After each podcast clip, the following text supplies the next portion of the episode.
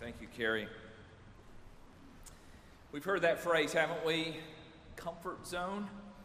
Uh, you may have even heard the, the, the, saying, it's a dangerous place to be in the comfort zone. What, what do we mean by that? I think we understand that sometimes when we get in a secure place, when life is good, when the paychecks are coming in, when the routine is predictable, we somehow have a tendency, all of us, to say to ourselves, We've arrived.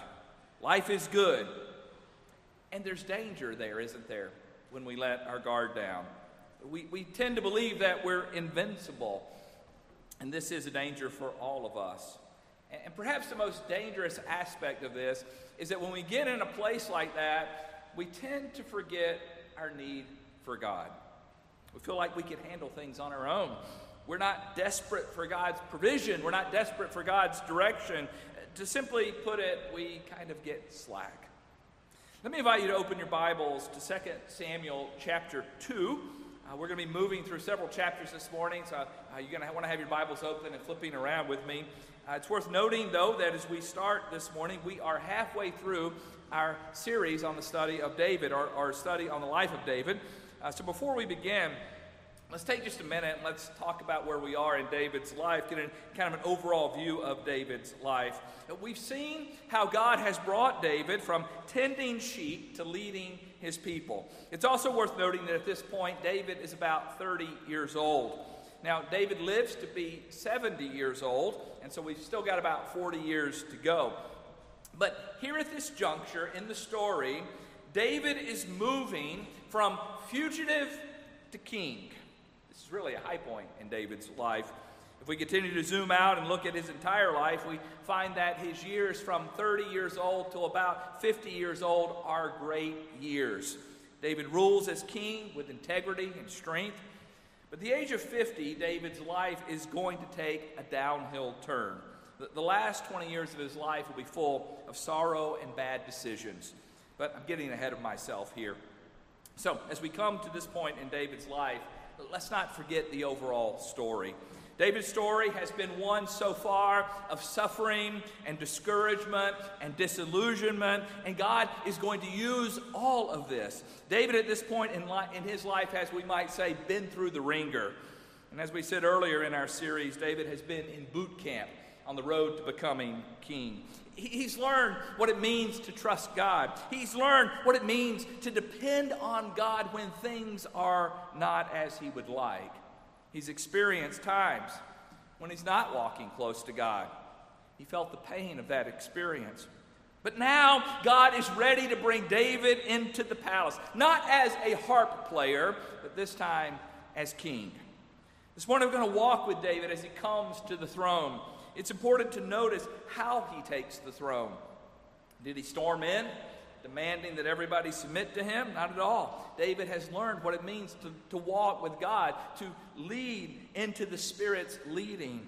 David has learned to follow God in every way. So before we dive into today's text, I want to remind you again where we are in the story. Last week we left off in first or the last chapter of First Samuel. Saul and his sons are now dead. Now you might think, no brainer. Saul's dead. David should become king, right? And flip over, as we flip over to 2 Samuel, you'll notice the first chapter is all about David's response to Saul's death. And we're not, we're not going to spend our time reading this entire chapter here, but I want you to be aware of it. A young man comes to David. He happens to be an Amalekite. And he tells David that he's the one that killed Saul. Now he's expecting some sort of reward. He's expecting a job promotion. And look at how David responds. This is 2 Samuel chapter 1, verse 14. David asked him, Why weren't you afraid to lift? Why weren't you afraid to lift your hand to destroy the Lord's anointed? And David calls his men and has this guy killed.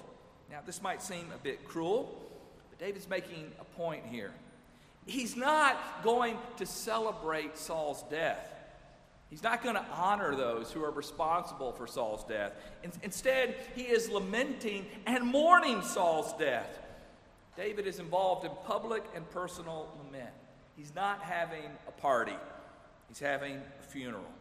and he's honoring Saul and Jonathan. Now, if you've been walking through the story so far, you might be confused by this, right? I mean, this guy was trying to kill David, right? He was every day David was waking up wondering if he would make it through the day, and now this guy Saul is dead. You might think that David would be celebrating, but that's not at all what's going on. You might even say David was anointed by Samuel as king. He should take the throne and he should be happy when he takes the throne. But David doesn't rush in that way. Look at how he handles the whole deal in 2 Samuel chapter 2 verse 1. The Bible says in the course of time David inquired of the Lord, "Shall I go up to one of the towns of Judah?" he asked. The Lord said, "Go up." David asked, "Where shall I go?" To Hebron, the Lord answered. Now, do you notice his posture here? David's posture is one of patience, not rushing in, but asking God, God, is it time? Do I go now? Where do I go? He doesn't assume anything at this point. And God instructs him to go to Hebron. This is a region in Judah. And so David is ruling over this southern portion of Israel. We continue to read in verse 8 here. Meanwhile, Abner, son of Ner, the commander of Saul's army, had taken Ishbosheth, son of Saul, and brought him over to Mahanaim.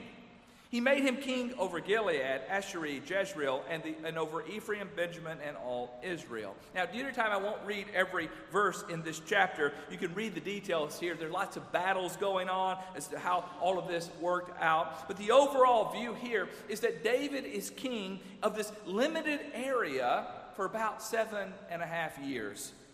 You see, David has learned what it means to wait on God, to be patient. He could have been arrogant. He could have demanded that he rule the entire nation, but he doesn't. He waits on God to deal with each obstacle in the way. This, this is really David at his best here, isn't it? David trusting God, David leaning into God, David asking God, God, where do I go? How do I go? When do I go? God, I want to follow you. That's all that really matters here. Now, again, chapter 2 primarily deals with the battles between David and the other parts of Israel here. Flip over to chapter 3 with me. Verse 1 here is a summary verse. It says, The war between the house of Saul and the house of David lasted a long time. David grew stronger and stronger, while the house of Saul grew weaker and weaker. Now let's move on with the story. David certainly did a lot of things right, but at the same time, he makes some decisions at this point in his life that he'll later regret.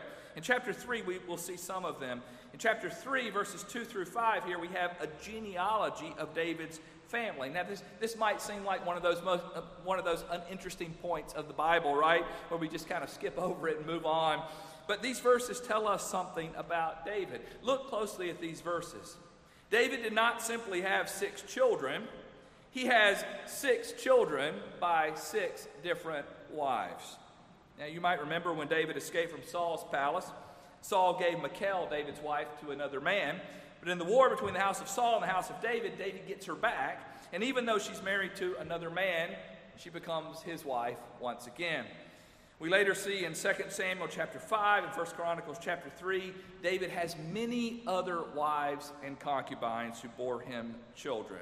We, we don't know all the details and we don't know much about any of them. But this is going to be a dark spot for David. Now, David, again, is king, and in this day and time, culturally, kings had lots of wives. That's just how it worked out. And, and David says, You know what? I'm king, so I get lots of wives.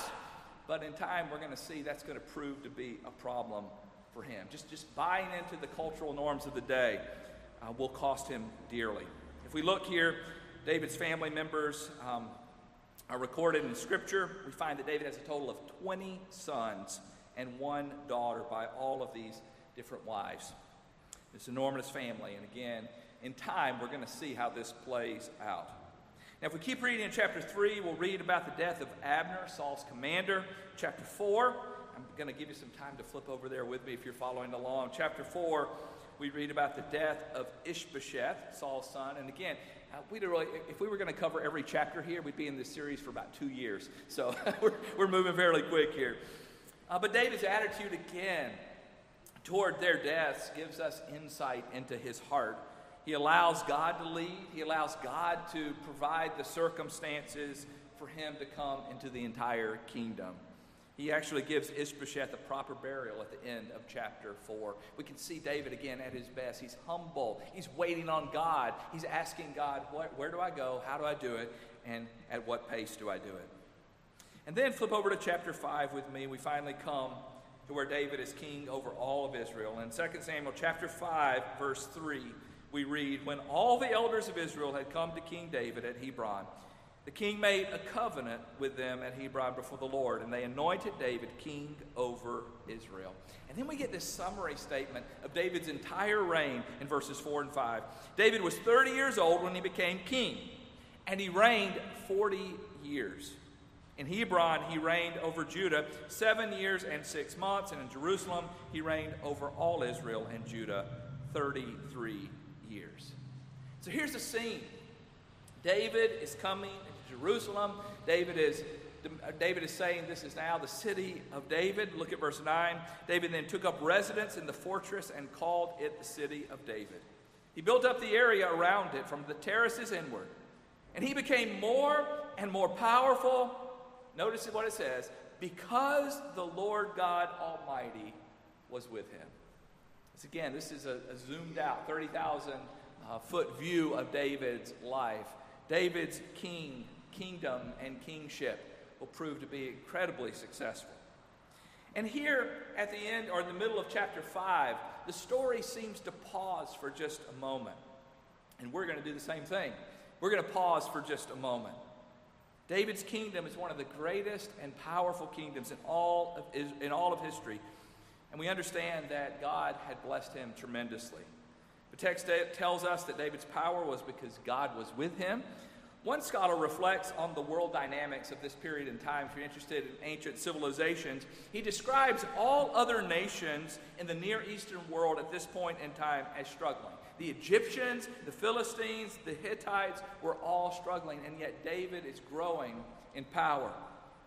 At the same time, commercial highways are opening up, bringing culture and wealth from distant lands, and God is pouring out his blessings on David he expanded his territory from 6,000 square miles to 60,000 60, square miles.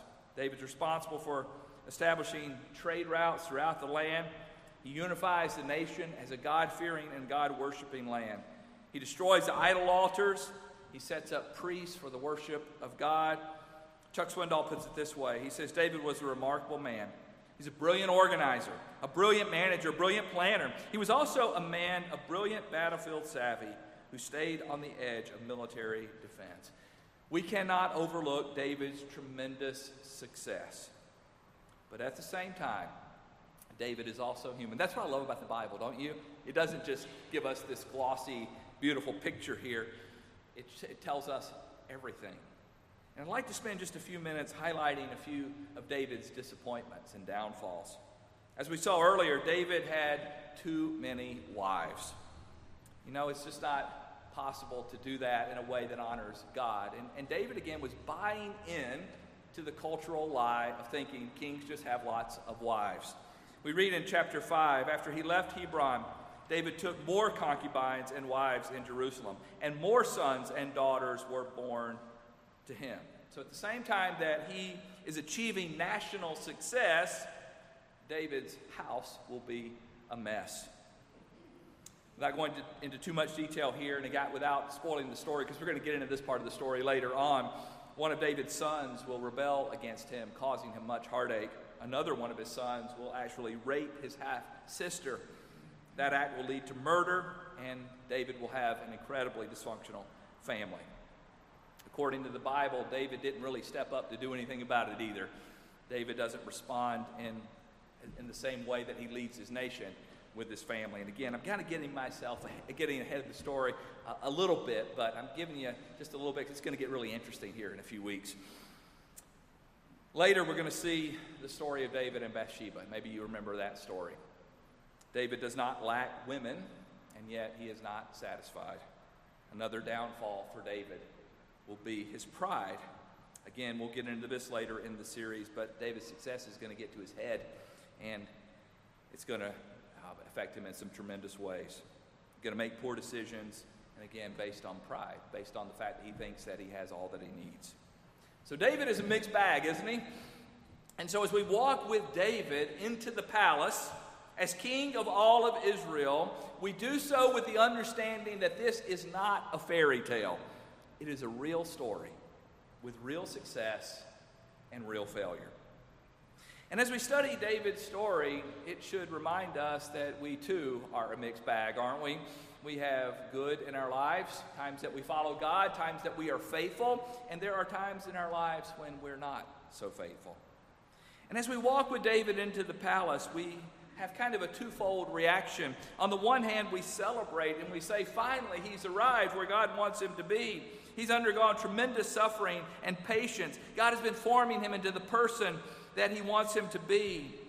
And maybe you're in a place like that today where you're saying, finally, finally, after all of, you fill in the blank, I'm over that. I'm in a place of stability. Maybe God has been molding you, making you into the person that He wants you to be. Finally, you've been given that promotion. Finally, you have that job. Finally, you have that position. Finally, you have that degree, whatever it is. And if this is where you are this morning, this story offers us words of warning. Celebrate what God has done, but don't get too comfortable. Don't tell yourself that you deserve the pleasure of doing things your way. You see, we all need to recognize that prosperity and ease can be very dangerous. Do you know of C.S. Lewis's book, The Screwtape Letters, one of my favorite books? Lewis writes from the perspective of an elder demon. It's hard to read sometimes because of that.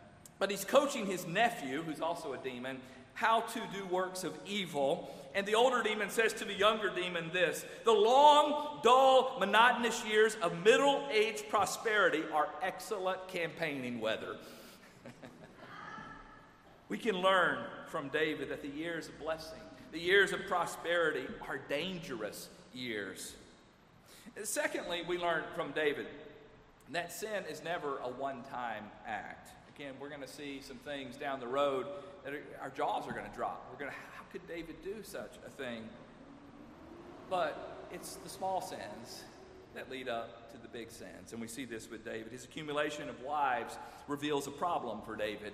David has a problem with women, and it's going to come back to hurt him tremendously. Maybe there's evidence in your life this morning, there, there's a small sin, or maybe you consider it a small sin, that seems to be growing. Now is the time to deal with it. Don't let it get too big. Ask God to come now and to heal. Repent of those sins. Now is the time to deal with it. Allow me to challenge you this morning.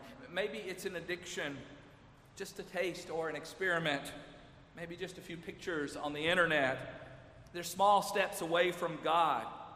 Maybe it's neglect of kids or family, or even just not having the time with God that you need. I'm not sure what it is for you, but now is the time to deal with it. You see, we can learn much from David's life. We need to learn what it means to walk with God and depend on Him every step of the way. We learn what it looks like in David's life when he goes out on his own away from God.